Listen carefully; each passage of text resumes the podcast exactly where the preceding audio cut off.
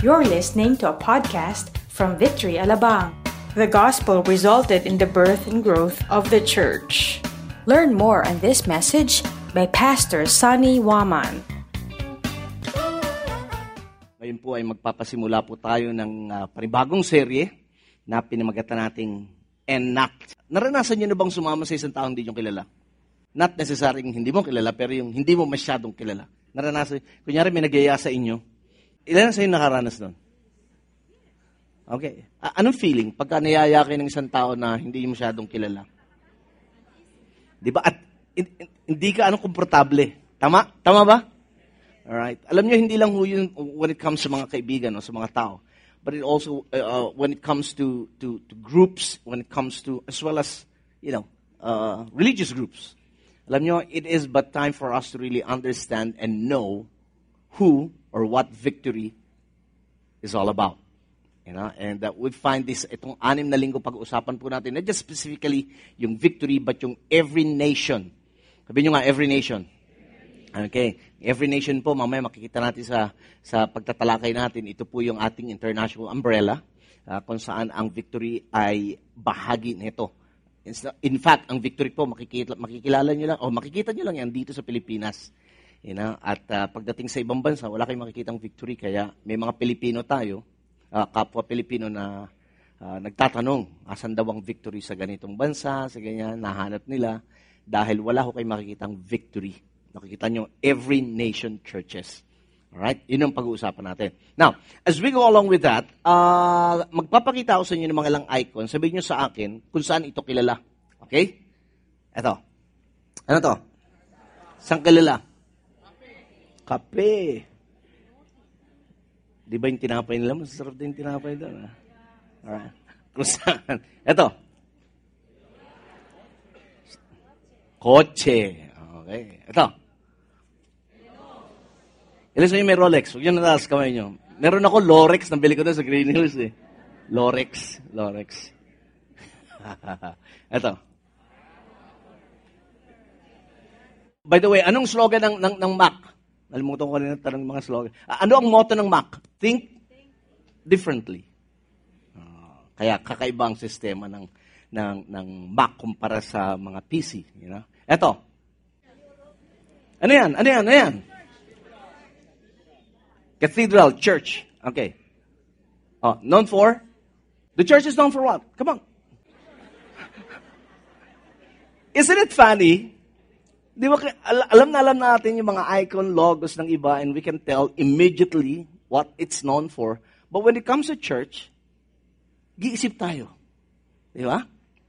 Maybe some of you would say, ah, pag nagsisimba, a place of prayer, a place of worship. And, and tama yon. Pero ba, bakit hindi tayo agad, alam niyo yun, yung, yung, pag nakita mo, meron ka kagad na sasabi. Di ba? Bakit? Why? Simply because, traditionally speaking, you know, bagamat ang Pilipinas po is known as the only Christian nation in Asia, but actually that's a misnomer, no? Uh, but still, sa, dahil kilalang Pilipinas is the only Christian nation, uh, we grew up in a in a religious, so to speak, in a religious atmosphere. Tama ba?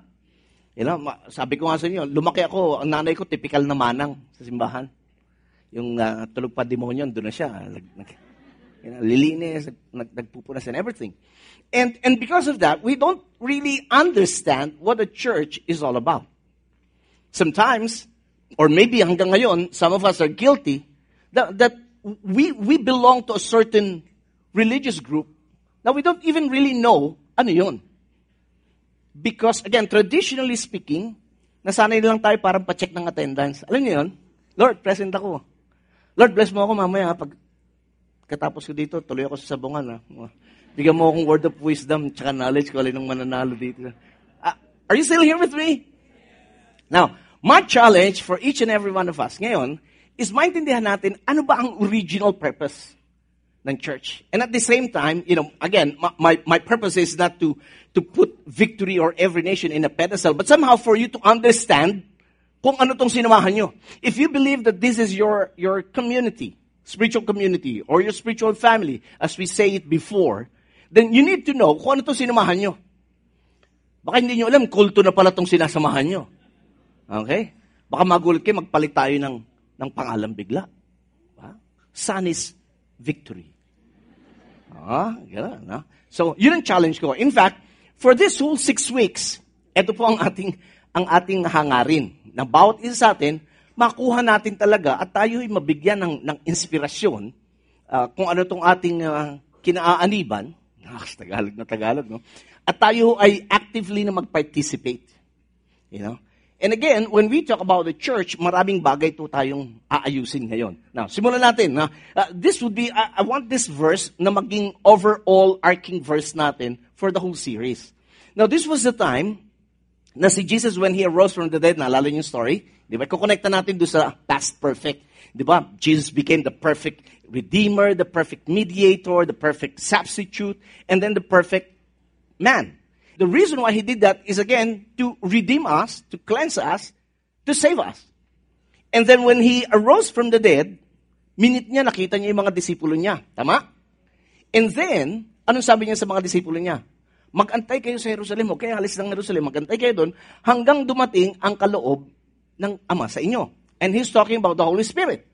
Okay? Alam niyo kung ako'y bahagi ng, ng mga unang disipulo ng Panginoon, sa katunayan, limang daan ang kanyang inanyayahan na magkita-kita, pero isang daan at dalawampu lang ang nagpakita. Parang mga Pinoy, ano? Maliban na may kainan, hindi pupunta. But anyway, so 120 went to the upper room, and they were waiting for the promise of the Father. But pero kung ako ang nandun, kung ako isa sa mga nandun, at nakasama ko si Jesus, nakita ko ministry niya, kilalang kilala ko siya, and then, you know, namat namatay, natakot ako, and then muling nabuhay, at kasama ko ngayon, probably, probably, kung ako'y nandun, baka nagpasimula na ako ng sarili kong ministeryo. Nagpasim- nagkrusada na ako sa buong Jerusalem. You know, malamang kung ako'y nandun. You know? Pero sabi ni Jesus, because this is important, although they, they witness that the greatest miracle na muli siyang nabuhay, pero sabi niya, don't leave Jerusalem until you receive the gift of the Father. Until you receive the empowerment from the Father. And again, he's talking about the Holy Spirit. And then, ito yung sinabi niya, But you will receive power when the Holy Spirit shall come upon you. For what purpose? What reason? Come on. Okay, ano sabi niya? For you to be a witness. So in short, it's more than just being saved. It's more than just attending church. Nung naligtas tayo, at natanggap natin ang kapangyarihan ng banal na spirito, wag na wag natin kakalimutan na mula sa araw na yon, ikaw at ako ay dapat na maging sama-samang maging saksi. Witness. Saksi. Honestly, ilan sa inyo naranasan nyo na na may ginawa ang Diyos sa inyong pagbabago? That is a witness. We may not physically na makita si Jesus, pero if you believe may ginawa sa buhay mo si Lord, then that is already a witness. Tignan mo ang katabi mo. Ngitian mo, sabi mo, ikaw ang tunay na saksi ni Lord. Amen. Bakit? Naranasan mo eh. Alam mo, ang isang saksi hindi pwede magpatotoo kung walang nakita, walang naranasan, walang narinig. Kung walang ginawa si Lord sa'yo, wala kang ipapatotoo. Tama? At lagi ko sinasabi, ang kristyano walang patotoo, hindi totoo. Are you still here with me? Dahil imposibleng walang gawing pagbabago si Lord sa buhay ng isang taong nagkaroon ng enkwentro sa Kanya. Yun ang pinagkaiba ulit ng reliyon sa relasyon. Maaring nasa reliyon tayo, pero wala nangyayari. Ulit, pacheck lang ng attendance. Lord, present. O yun ha, Lord ha, matin ako sa iyo ng service ha, kailangan bless mo ako ngayon. Oftentimes, ganun ang mentality ng mga tao. When it comes to God, when it comes to religion, and when it comes to the Word of God. And sabi, you will be my witnesses where in Jerusalem, in all Judea and Samaria, and to the end of the earth. So, dapat hindi mawala sa puso at isipan natin ang unang-unang layunin kung bakit tayo nakatanggap ng banal spirito at unang layunin kung bakit tayo ganito magkakasama. At ano? Magpatotoo. Hindi lang as an individual, but even as a group. Makikita po natin dito, from this start, actually, even bago pa mamatay si Jesus, na unti-unting binubuksan ng Panginoon yung kanyang commission. Yung Great Commission sa kanyang mga tagasunod. Ilan ang mga tagasunod dito ni Jesus? Meron tayong commission kay Lord. Hindi tayo tinawag ni Lord para lang pumunta sa langit pag namatay. Kasi kung yun lang ang purpose ni Lord, sana nung tinanggap mo si Lord, kinuha ka na niya. Tama? Sa tunayan, lagi ko ang sinasabi, marami gustong pumunta sa langit pero ayaw mamatay. Feeling nila sila si Elijah o si Enoch. But anyway, yun ang pag-uusapan natin. Kaya nga mahalaga maintindihan natin, ano ba talaga? Babalikan natin uli yung history kung kailan nagsimula ang church. Para mapag, uh, uh, at least mapag-isipan natin, ano ba ang ating bahagi dito? Naunawaan niyo po? Okay, tumayo po tayong lahat at makibuklat po kayo sa akin. Sa aklat ng mga gawa, sa ibang mga uh, Bible nakalagay Acts of the Apostle. But in reality, this is not the Acts of the Apostle, but the Acts of the Holy Spirit. Dahil Banal Espiritu ang nagsisimulang kumilos dito. Ikalawang kabanata mula talatang 38. Nakita niyo na po ba? Ang gawa po ay pagkatapos ang mabuting balita kay Juan at bago sa sulat ni Pablo sa Roma. Okay, Acts chapter 2 verse 38. Simulan natin, basahin. Go. And Peter said to them, Repent and be baptized, every one of you, in the name of Jesus Christ, for what? The forgiveness of your sin. And what will happen? You will receive the gift of the Holy Spirit. 39. For the promise is for you. Now, tingin muna kayo sa akin. Yung promise daw ng Holy Spirit para kanino? Sino yung you? Okay, basahin natin uli. For the promise is for you. So, sino yung you? Hindi, yung mga Hudyo, yung kausap nila, wala naman kayo dito eh. Okay? For the promise is for you, and kanino pa? Alright, sino yung children? Ah, Hudyo ba kayo? Ah, tinuturuan ko lang kayo paano mag-interpret, ha? Okay. For the promise is for you, nung kausap ni Pedro, yung mga Hudyo. At sabi niya, at yung mga anak nyo. Tignan mo yung katabi mo, sabi mo, hindi ikaw yon. Mm-mm.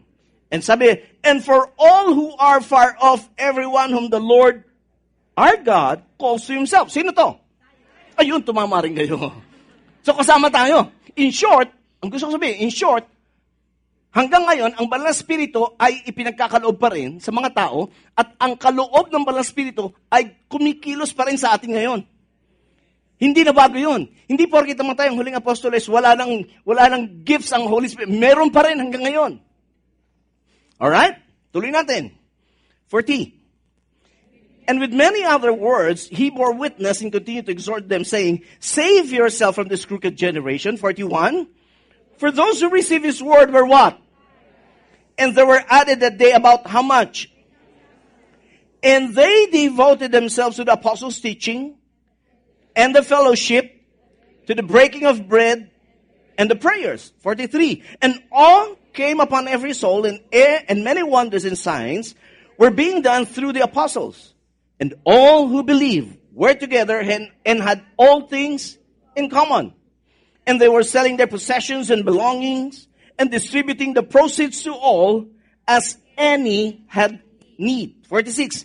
And day by day, attending the temple together and breaking bed, bread in their homes, they received their food with glad, generous heart, praising God, having favor with all people, and the Lord added to their number day by day those who were being saved. Salamat po Panginoon muli sa inyong salita na sa pag-aaral namin ngayong araw na ito, maunawa namin kung ano ang iyong tunay na puso at isipan at ano ang iyong plano at layunin para sa iyong iglesia. Nagpapasalamat ako Panginoon ang iyong banal na spirito ay nasa sa amin ngayon. At dalangin ko, puspusin mo ang bawat isa. Fill us up, Lord, with your Holy Spirit. As He would open our minds, our ears, our eyes, and that we may see the wonderful things behind your word. This is what we ask and pray in Jesus' name. Amen. Marin tayo po. Gaya ng sinabi ko kanina sa storya, dito pinanganak, dito nagsimula ang church. Okay? Kailan nagsimula? Nung time na ang banal na spirito ay ibinuhos dun sa mga tagasunod ng Panginoong Kristo. And from the time on, the lives of those people were never the same again. Parang yung karamihan sa atin, kundi man lahat. Nung nainkwentro ng Panginoon, natanggap nilang pagpupuspos ng Banal Espiritu, nagbago ang buhay nila. Tignan mo yung katabi mo, sabi mo, parang ikaw yun.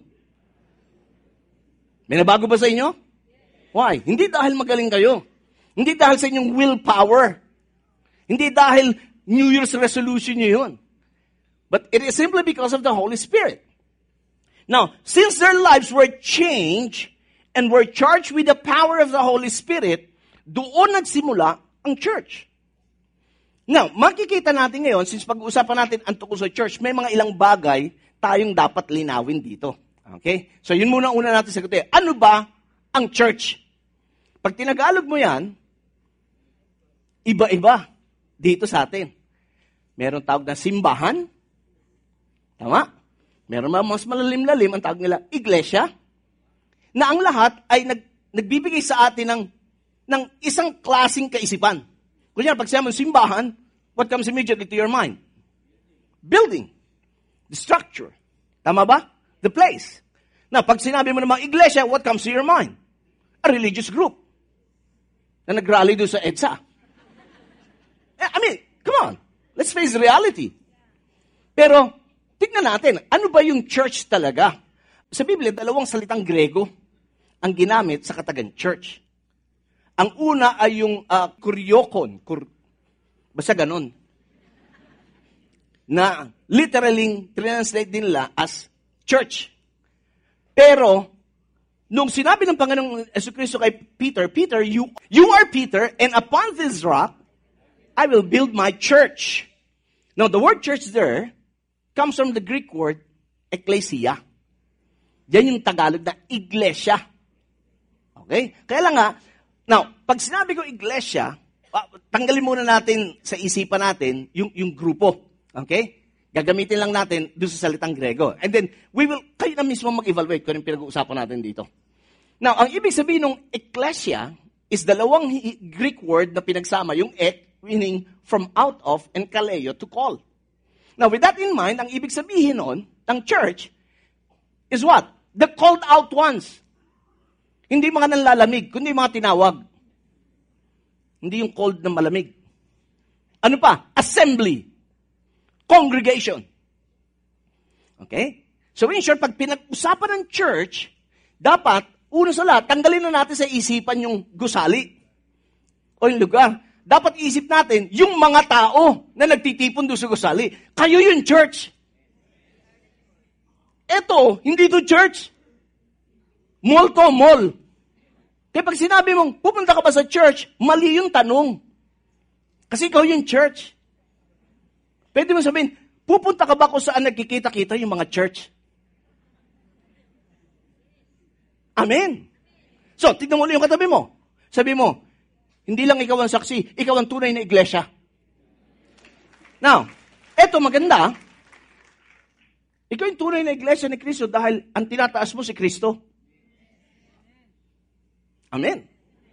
Wala nang iba. Now, in short, ngayon, ang, ang, ang dapat natin maintindihan ngayon is this. Di ba minsan meron kayong niyayaya, uy, halika, sama ka sa amin sa church, ayaw sumama. Naranasan niyo ba yun? Na pag dumating yon, huwag niyo na silang dalhin sa church, sa church. Yung church ang dalhin niyo sa kanila. Hindi ko ibig sabihin, dalhin mo yung pastor mo doon. ikaw mismo.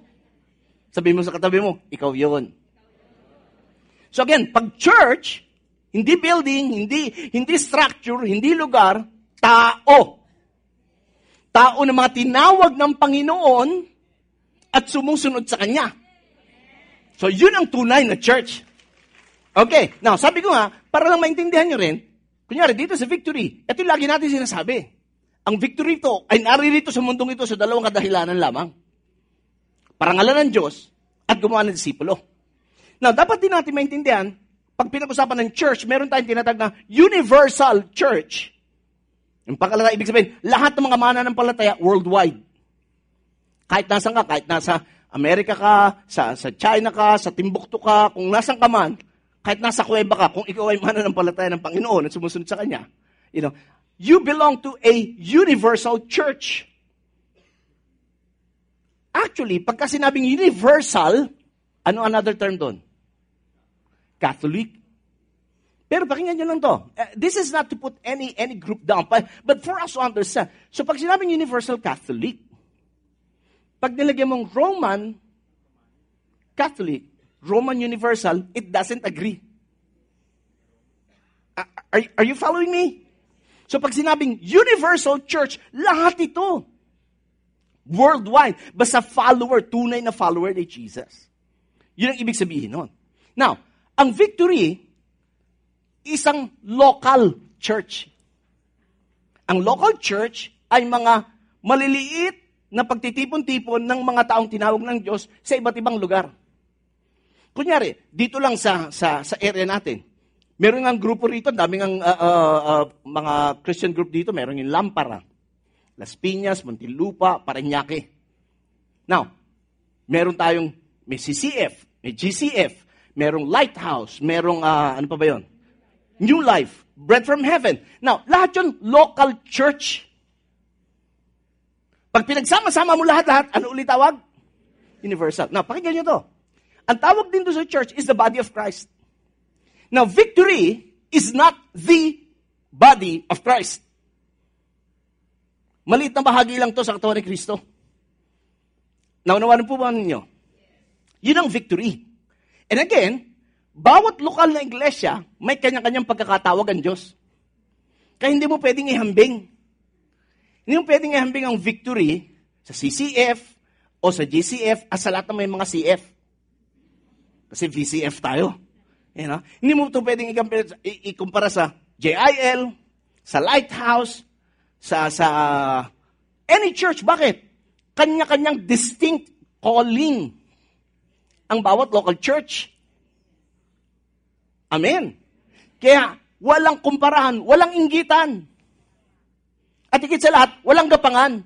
Ang victory ngayon, ang pagkakatawag sa atin, specifically, para lang dito sa dalawang to.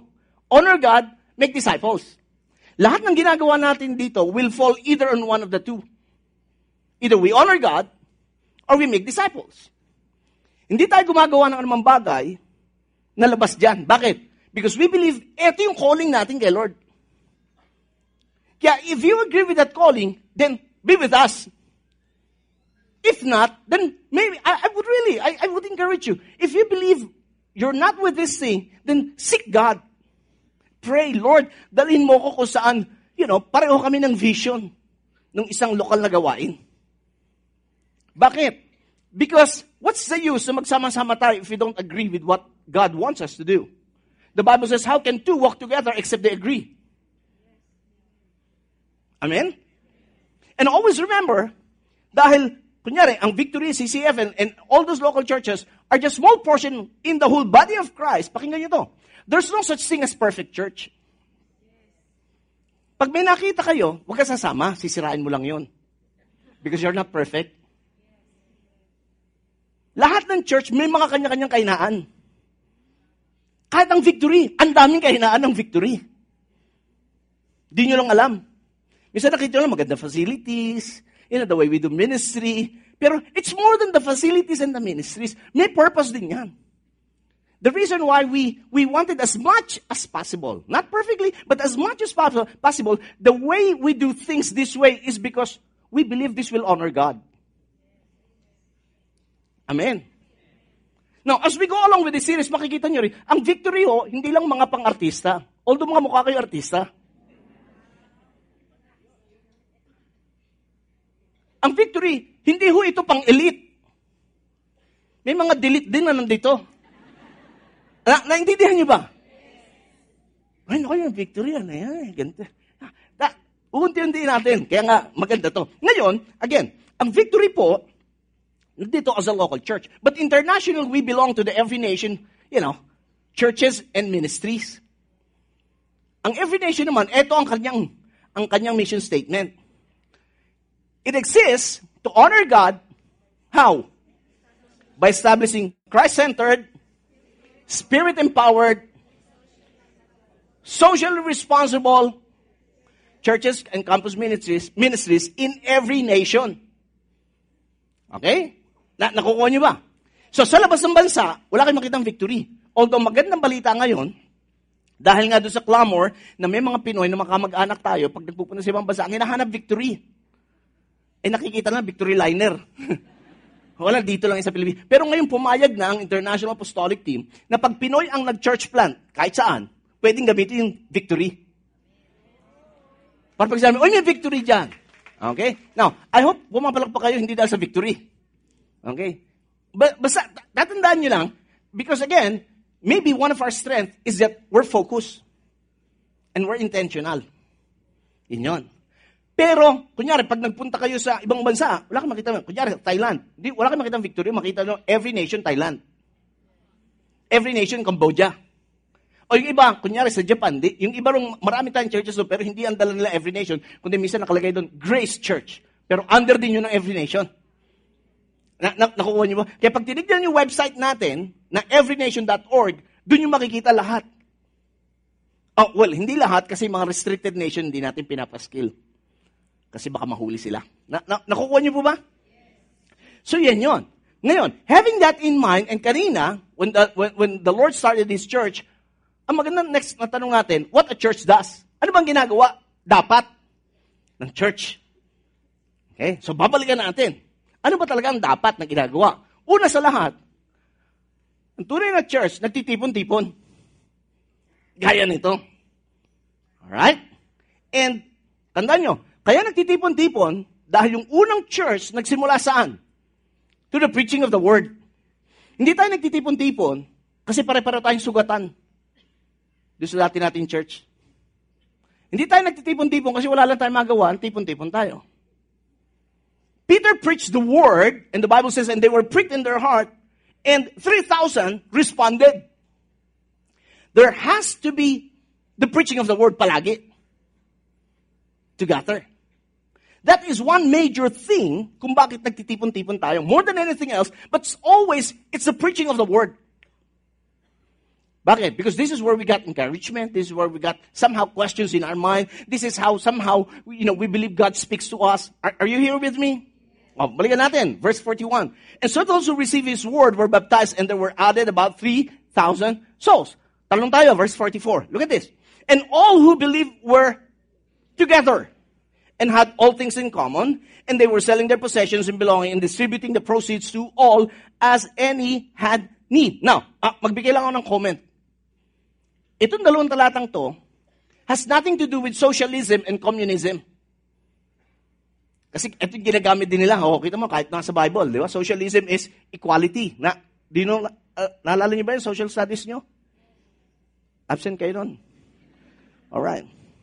Communism, ganun din, di ba? Kukunin lahat ng, ng, ng area-area mo, sila bahala mag-distribute. Now, hindi ito socialism and communism. Bakit? Number one, lahat ito, ginawa nila voluntary. Hindi kinumpis yung gamit nila. Hindi ninenok. Hindi sila pinesa, ah, bigay mo sa akin yung gamit mo. Bibigay natin sa lahat. Hindi. Pangalawa, since ito po ay voluntary, it was evenly distributed, hindi sa lahat, but for those who have needs. Kuha nyo? Now, now, tandaan nyo, nangyari yan kasi nagsisimula pa lang yung church. Alright? Kasi, at saka ang paniniwala nila noon, si Lord babalik na. Naalala niyo 1988? Nung, nung nabalitang babalik na si Lord, ilan sa inyo born again na noon? O ilan sa inyo hindi pa pinapanganak noong 1988? Ah, ilan sa inyo nakabalita noong 1988, babalik na si Lord? Marami akong mga kaibigang kristyano, binenta na lahat ng gamit nila. Dahil babalik na rin si Lord. Nakakalungkot. After noon, hindi naman bumalik. Eh, nag-struggle sila para uli makarecover. Alright? So, yun yung sinasabi. Ngayon, today, ngayon, ang mga churches po ay dapat nagsisimula at lumalago, una sa lahat, sa pamagitan ng pangangaral ng mabuting balita. Hindi ho sa pangingisda ng aquarium ng may aquarium. Kaya po ako yung namamanig sa inyo. Huwag niyo nang bingwitin yung isda sa CCF, sa GCF, sa, kung saan sa ang CF, kahit sa UCF, ah, UFC pala yun. ah, naintindihan niyo ba? Kasi mga yon, wala nang problema. Kung sakali man na Wag naman, no? pero kung sakali mamatay, diretso na sa langit yun. Ang pagkakalahan natin bingwitin, yung wala pa kay Kristo. Oh, sa totoo lang, ilan sa inyo galing kayo sa ibang church? Oh, tingnan nyo, tingnan nyo. Sino nagyaya sa inyo rito? Now, 1984, ang victory, Maranatha pa lang. Ako'y galing din sa ibang church. Okay? Naborn again ako sa ibang church, 1984, umatin ako noon, Maranata, sa tandem. Isang lugar, doon sa recto, na napakabaho kasi yung mga tubo ng sewerage doon ay nagtutuluan. And yun, para lang maintindihan nyo paano tayo nagsimula. Ganito ho tayo nagsimula. Meron hong mga misyonero ng mga Amerikano at saka isang Canadian. You know, at noong time na yun, 1984, kasagsagan ho ng rally sa recto, sa Mindiola. So may rally ho doon, ando lahat ng mga aktivista, nag-agis ng tirgas, yung mga pulis, nagtakbuhan. Ngayon, no, sina Pastor Steve, yung founder natin, sina Pastor Rice Brooks, yung nagsalita dito dati, yun, binuksan yung pinto, dito kayo magtago. Siyempre, English, hindi. Dito kayo magtago. so, so, yung mga tao, yung mga estudyante, nagtakbuhan, nagtago sila doon. Nung napuno na, nilak nila. Tapos nga sila nag-preach. Na-born again sila. Yun ang maganda ron. In fact, karamihan doon, mga pastor natin ngayon. Pastor Ferdy, you know, sino Pastor Mark. Maraming mga aktivista noon na dahil doon, yung ginamit ng Panginoon. Now, hindi ko sinasabing ganun pa rin gawin nyo ngayon. Ha? Maayo. Halika, imbitayin nyo pa nga kaibigan nyo tapos ilak nyo yung pinto nyo. hindi naman. Eh. Noon, noong time na yun, yun ang ginamit ni Lord. Now, my point is this. It is through the preaching of the Word. And ang dapat pinipreach is the Word. Hindi Reader's Digest, hindi nabasa mo lang kung saan saan. It's the word. Yun, yun ang pinag-uusapan natin dito. Why? Because only, you know, yung, yung, the only thing that can transform the life of people is through the message of the cross. Yun lang ang pwedeng magbago. Wala nagbago sa atin dito dahil lang sa willpower. Kasi narinig mo lang kung gaano ka ka-love ni Lord. Naniwala ka. Tinanggap mo yung ginawa ni Jesus at doon nagsimula ang pagbabago sa buhay mo at buhay ko. Pero it's still the preaching of the word. Naalala niyo Hebrews chapter 10 verses 24 and 25?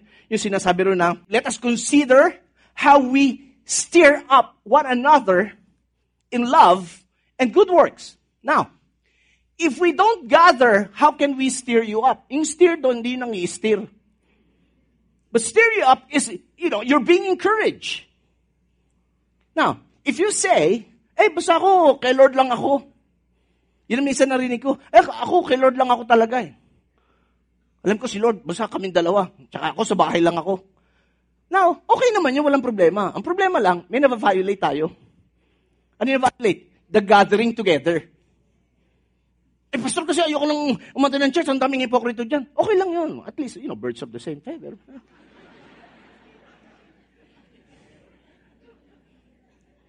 Para sinabi mong, ang ah, magnanakaw, galit sa kapwa magnanakaw.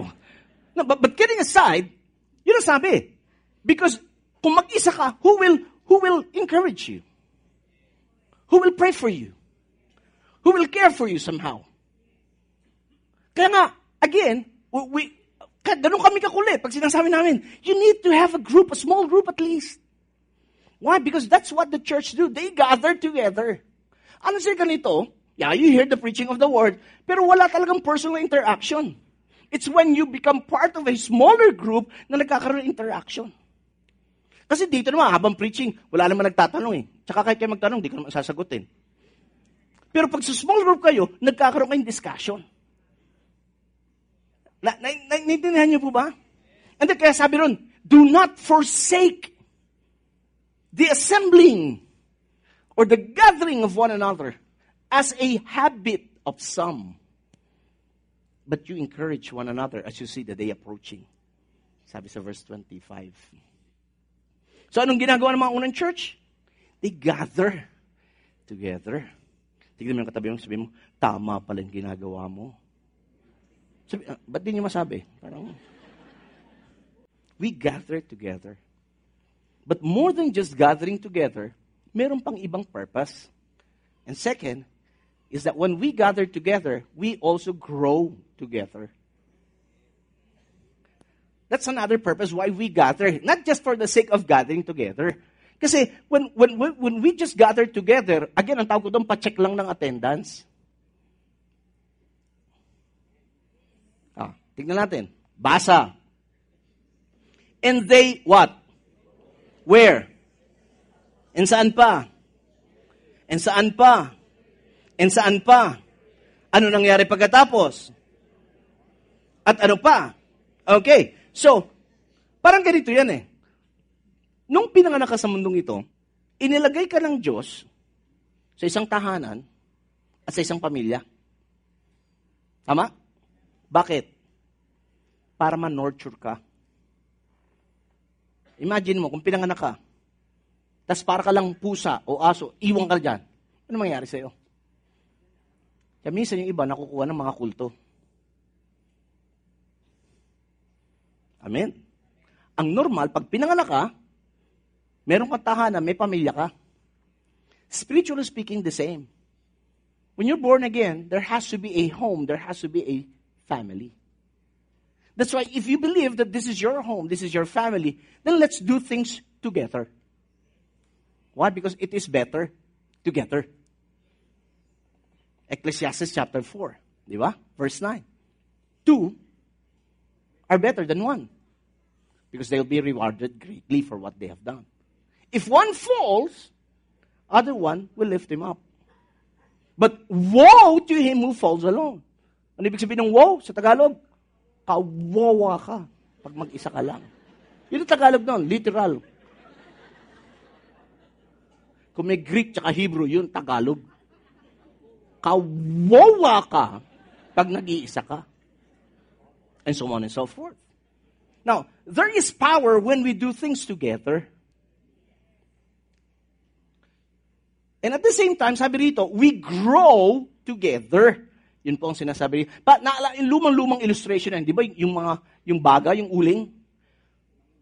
Pagka kasama mo, mga nagbabaga, aba, ma, nagbabaga ka rin. Pero once ang may walay ka, nagfi-flicker, punahin nyo. Pag, pagka ganito minsan, excited ka, mag-praise and worship, pero pagka mag-isa ka na, katamad naman.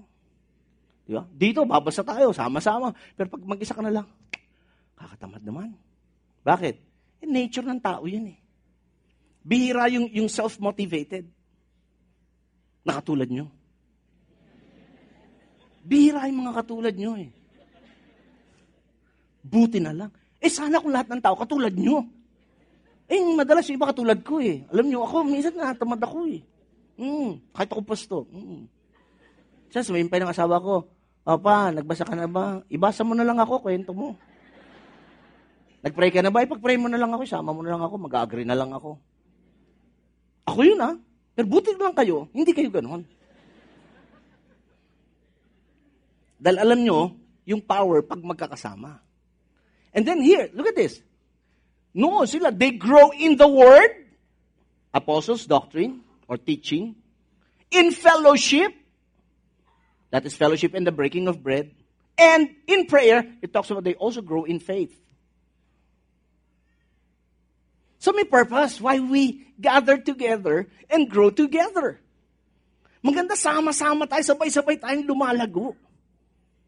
Di ba? Although, you know, ayokong gamitin din ikumpara yung chronological na, di ba, may mga Kristiyano dalawampung taon na sa Panginoon, pero daig pa nung kabobor na lang ng dalawang minuto. Na, naintindihan niyo ibig sabihin? Why? Because there's power when we come together.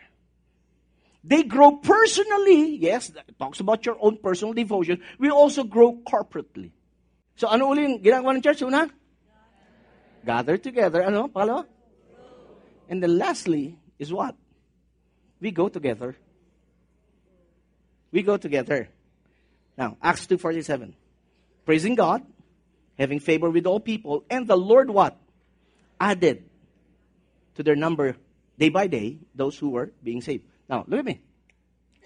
Sino nagdagdag? Sino nagdagdag? Okay. Never ever think na tayo nagdadagdag. Hindi, si Lord.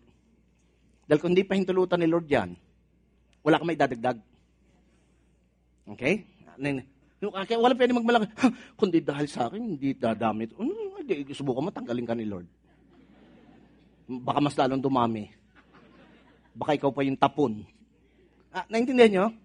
Parang sa Corinthians, ang sabi ni Pablo, may nagtatanim, ang salita ng Diyos, may nagdidileg, may ibang umaani. Pero at the end, ang sabi, it's God who gives the increase. So sa church, si God yung nagbibigay ng increase. Sa church, listen, sabi ni Jesus, I will build my church. Si Lord ang nagbi-build, hindi tayo. Bakit? Kanya to eh. Ang, walang church ang pag-aari ng tao. Nagpapatakbo tao pero walang nagmamay-aring tao. Kaya hindi dapat yung gusto ng leader ang nangyayari, kundi we go back dito. Kasi kung, kung tayo nagmamay-ari, again, papalitan ko ng pangalan nito. The victory of Sunny. O Sunny the victorious. Naintindihan niyo po ba? It's Jesus who builds the church. Now, punin nyo, sabi, and the Lord added to them daily. Now, listen, naniniwala ko, hindi naman ginawa ni Lord. Basta, oh, ikaw, mating ka doon. Oh, ikaw, punta ka doon. Oh, ikaw, wala ka magawa. Oh, hindi.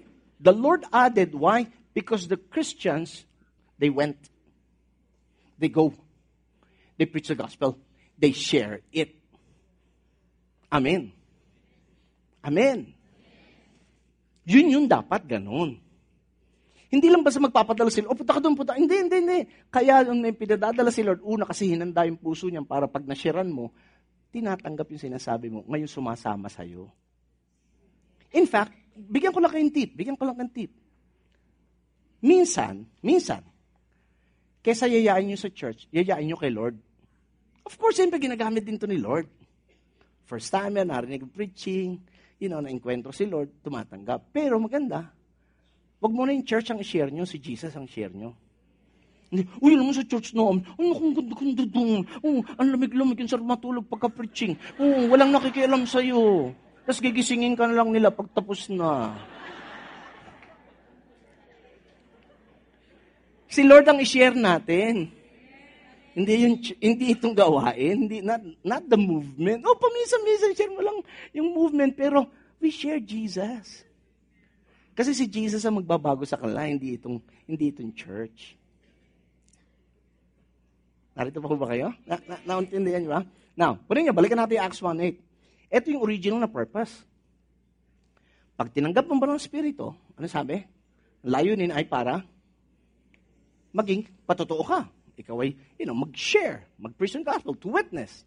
Okay. Alam niyo, pag binasa niyo mula chapter 2, dahil doon nagsimula ang church, chapter 2, verse 4, doon nagsimula, hanggang chapter 7, alam niyo, yung mga Kristiyano noon, para din yung mga ibang Kristiyano ngayon. Pero hindi dito ah, yung iba. Enjoy lang sila, gather, gather, gather, gather tayo, fellowship. Ah. Pag may gusto mo, ah, mayaman ka ba? Hindi, ay, mo ka dito. Ay, kami lang. Ah, gather, gather. Na, uh, nalimutan nila ito. Although si Peter, alam niyo, in chapter 3, ginawa ni Peter, papunta sila sa temple. Wala lang pangalan, pupunta lang sa temple, nakagawian eh. May nakitang beggar, naalala niyo yung lumpo. Di ba, mamalimos. Malimos po, ano sabi ni Pedro, wala akong pilak o ginto, pero kung anong meron ako, babahagi ko sa iyo. Sa pangalan ni Jesus, tumayo ka at maglaka. Sabi ng Biblia, tumayo. Lakad siya. Yun yun. Pero actually, hindi pa nga intentional eh. Kundi lang na malimos, hindi pa niya mapapansin. So, nag-enjoy na sila, fellowship, gather, gather. Alam niyo kung ano nangyari? Dahil hindi nila ito ginawa. Pag di mo ginawa yung Acts 1.8, mangyayari yung Acts 8.1. Ano yon? And Saul was there, giving approval to the death, or to, to his death, yung kay Stephen. On that day, ano nangyari? There was great persecution broke out against the church of Jerusalem, and all except the apostles were what? Or what? Now, ba't sila na-scatter? Kala ko ba kay Lord yan? Ba't ganyan na nangyari? Ba't nagiwahiwalay sila? Kala ko ba gather-gather? Bakit? Ba't sila nagiwahiwalay? Kasi hindi nila ginawa yung, pang- yung pangatlo, yung going. So, puwinersa sila ni Lord para mag-go, mag-scatter nga kayo. Pero listen, listen, yung scattering nila dyan, hindi dahil nagkaroon ng division. I always say this, God does not divide to multiply. When God multiplies, He multiplies. Naintindihan niyo po ba? Yun yun. Kaya sila nag-scatter, hindi dahil nag-away yung mga pastor at yung mga elders. Hindi. Sabi sa katabi mo, hindi ganon. Ay, naku, pastor, kaya naman kami nagkaganito dahil gusto ni Lord, lumaki ang gawain niya. Hindi. hindi po. Buti na lang ando ng grace ni Lord, yes. Ino-honor niya in one. Pero that's not the real issue. They were scattered because they did not do what is expected from them. Pakinggan niyo to mga kapatid. Hindi yung aksidente na minsan tayo din napupunta sa ibang lugar. Hindi yung aksidente na tayo mga Pilipino kilala sa pagiging OFW. May purpose si Lord. Amen. In short, hindi rin aksidente kung nasang opisina ka, kung nasang eskwelahan ka, kung nasang kumpanya ka. May purpose si Lord, ba't ka nandun? Hindi dahil in-scatter ka, kundi sabi mo ni Lord, gawin mo yung inaasahan sa iyo ng Panginoon. And that is to go. Amen. Traditionally, eto mga church, come and see. Gather-gather tayo. Eh, dami na namin. Kaya nga sabi, ang tunay daw na strength ng church, hindi mo nakikita sa upuan. Nakikita mo pag lumalabas. It's on the sending, not the sitting. Amen. Yun yun, yun po. Ang traditional, come and see. Pero ang original, you go and tell. Oh, panay nyo. Ano yung unang sinabi ni Jesus nung nandito siya sa lupa? Come, follow me, and I'll make you fishers of men. Pagkatapos ng ano yung huli niya sinabi, bago siya bumalik sa langit, you go and make disciples. Konti lang nag-amen sa go. Yeah, yun po yun. Kaya, either we go voluntarily, or sometimes, because of our situation, we will be forced to go out. So, if there's one thing gusto ko iuwi niyo, ito na. Uwi niyo na lang to. Simple lang. Ang tunay na church is pinangyayari kung ano yung kaharian ng Diyos at kung ano yung kanyang kalooban. Yun yun. To let God's kingdom come and to let His will be done. Amen. So, what does a church do? Gather So if that is what God wants us, what wants from us, where do we go? That's why we have this real life foundation. Ito yung social responsibility natin. This is what we believe we receive from God. Nag-offer tayo ng scholarship sa mga deserving. Lalo na sa mga mahihirap. Amen. Eh, Pastor, you know, if God wants us to reach to the poor, ba't di kayo pumunta sa payatas? Now, again, we do things here we believe pinagagawa ng Panginoon. Because we're so consistent, this ministry started with students at hindi natin bibitawan yon. Are you still here? That's why gusto natin, ngayon meron tayong ginagawang programa, elementary pa lang, tinututukan na natin.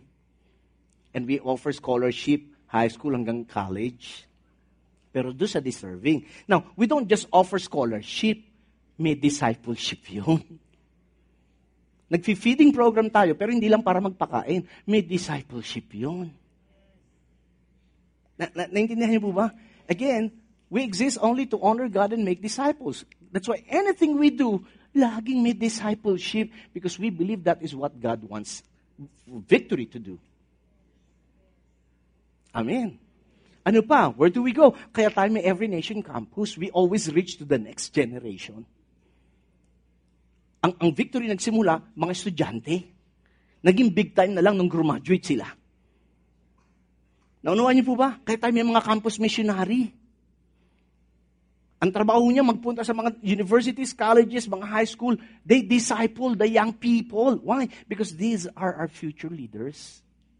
Misa nasa tayo sa politika, sa nangyayari, sa gobyerno. Kaya nga mag-disciple tayo ng mga bata kasi pagtanda niyan, yan yung mga susunod na magiging presidente. Amen. Ano kayo dyan naman sa Victory? Talagang puro artista. Alam niyo kung bakit maraming artista rito? Kasi nagpunta tayo doon. At inabot sila. Bakit may mga politikang umatin dito? Kasi nagpunta tayo doon. Inabot sila. Hindi natin sila inantay pumunta rito dahil hindi sila pupunta rito. Na- naintindihan niyo po ba? Kaya ako narito, inabot ako eh. No, but kidding aside, that's the truth. Bakit? Kasi somebody went to them. And where do we go? Kaya may every nation. And this is our mission, mission-mindedness. That's why we send 10 days missioners. nag invest sila. Personally, nag-raise up sila. Hindi sila sinagot ng church. They raise up their own money. Why? Because they believe in what they're doing. Amen. And the good news is this. Alam niyo ba, ang one of the redemptive gifts nating mga Pinoy is to be missionaries. Kaya among all the nationalities, Pinoy, pinakamarami nasa labas. Karamihan doon na nakakilala, and karamihan doon nagsimula kung bakit sila ngayon mga misyonero din. Why? Because that is what we believe.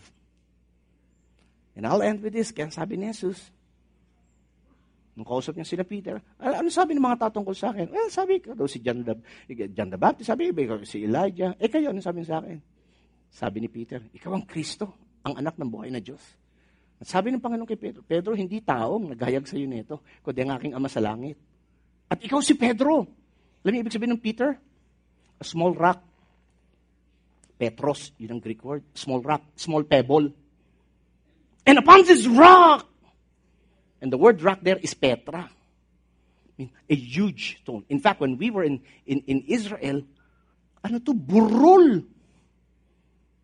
Sabi ng Pedro, ikaw si Pedro, malit ka lang na ba to ah? Hindi ko pwedeng i-build sa iyo ang church. Kasi palpakis ka.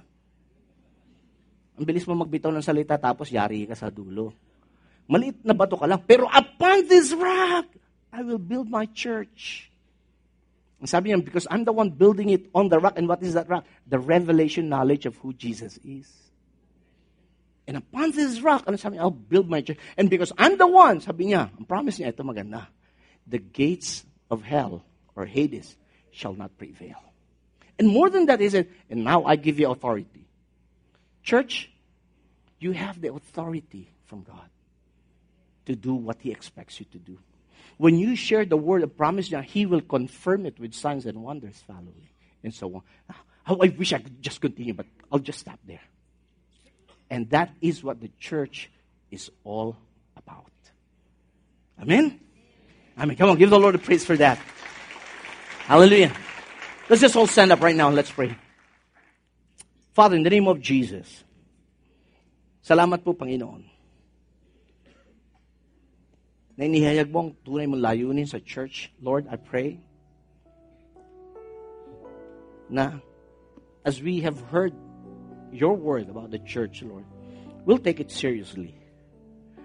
Lord, salamat po sa mga taong ito that you have allowed them to be here.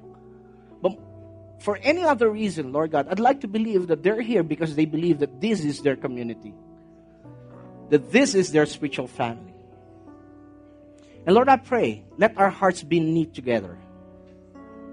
Tahiin mo, Panginoon, puso namin, aming isipan, towards one purpose, towards one goal, and that is to honor you and make disciples. Lord, salamat po dahil meron ka nang ginawang mga magagandang bagay sa buhay namin. Ngayon na ang panahon, Panginoon, upang ibahagi namin, i-share namin, Lord, yung magandang bagay na ginawa mo. And Lord, we're grateful for that. Can we just lift up your hands to God if you're grateful for everything that He has done in your life? And would you just thank the Lord for that? Pwede niyo po bang pasalamatan ng Panginoon sa kagandahan na ginawa niya sa buhay niyo? Yung mga pagbabago, mga pagpapala, whatever it may be. Just be thankful. Be thankful if you've been healed, if you've been blessed, if you've been guided, just thank the Lord for that. Come on, thank the Lord for that. Thank you, Jesus. Thank you, Lord. Thank you, Lord. Tinawag mo kami. Inihiwalay mo kami for a purpose. More than just going to heaven. But that is our lives would be a living testimony for other people to see, for other people to believe that you are truly our Lord. Amen. Put down your hands. Gusto ko pong kausapin iba sa inyo. Kung di nyo pa nagagawa na tanggapin si Jesus sa buhay niyo bilang Panginoon tagapagligtas, doon nagsisimula ang lahat. Yung pagtanggap kay Jesus. Kaya sabi ko, kung ihayag ng ilabi, si Jesus ang iyong Panginoon at mananalig ka ng buong puso na binuhay siya ng Ama mula sa mga patay, ikaw ay maliligtas. Kung di mo pa nagagawa yon, gusto kong bigyan kita ng, gusto kong bigyan ka ng pagkakataon. Pikit po natin ating mga mata, wala pong titingin sa paligid natin. Kung narito ka at gusto mong tanggapin si Jesus sa buhay mo, bilang Panginoon tagapagligtas. Kung narito ka at nais mo maging bahagi ng kanyang katawan, ng isang gawain, ang simula ay ang pagtanggap sa kanya. So pagbilang ko ng tatlo, kung nais mong gawin yan, tanggapin si Jesus. Taas mong iyong kamay, sasamahan kita sa panalangin. Sa, dalawa, tatlo. Salamat po. Salamat po sa kamay niya. Salamat po. Salamat po sa mga kamay niya. Meron pa po ba? Salamat po. Salamat po sa kamay niya. Praise God. Meron pa po ba? Salamat po sa kamay niya. Maraming po salamat. Now, para po sa mga nagtaas ng kamay, gusto ko po kayong tulungan sa panalangin. Mari ko po ba kayong anyayahan dito lang po sa may ibaba ng stage? Uh, ipagpe-pray ko lamang po kayo, sasamahan ko rin po kayo sa pray. Yung po mga nagtaas ng kamay, can we just do that right now? Praise God. Kahit hindi kayo nagtaas ng kamay, you want to join us, please. Samahan niyo po kami. Samahan niyo po kami ngayon. Praise God. Palakpakan natin ang Diyos sa buhay ng mga tao ito. Sige po, dito po tayo. Praise God. Wow. Thank you, Lord. Lagi ko po ito sinasabi. Gusto ko po kayong congratulate sa decision po ninyo. Kasi ito na po yung the best decision ever. Alam niyo kung bakit? Kasi ang effect nito, hindi lang yung buhay niyo ngayon, kundi yung magiging buhay niyo after this. You know? Kaya, lahat po naman, sige po, dito po tayo. Lah, lahat po kami rito, ganun din po ginawa namin. Iba-iba nga lang ang, ang mga mga timing namin, but we all did the same thing. So gusto ko po kayong pangunahan sa maikling panalangin. Bigkasin niyo po sa inyong labi na nagmumula sa inyong puso na panalangin nito. Sabihin natin, Ama sa Langit, sa pangalan ni Jesus, humihingi po ako ng kapatawaran sa aking mga kasalanan at kinikilala na ako'y makasalanan at nangangailangan ng tagapagligtas. Inihahayag ng aking labi, si Jesus ang aking Panginoon, aking tagapagligtas. At ako'y nananalig na binuhay siya ng Ama mula sa mga patay. Jesus, inaanyayahan kita pumasok ka sa aking puso at maghari mula sa araw na ito. At tinatanggap ko rin ang kapatawaran ng aking mga kasalanan at ang buhay na walang hanggan sa pangalan ni Jesus. Amen. Ang unat po natin kamay natin sa kanila, let's pray for them. Father, in Jesus' name, tinataas po namin sa inyo mga taong ito.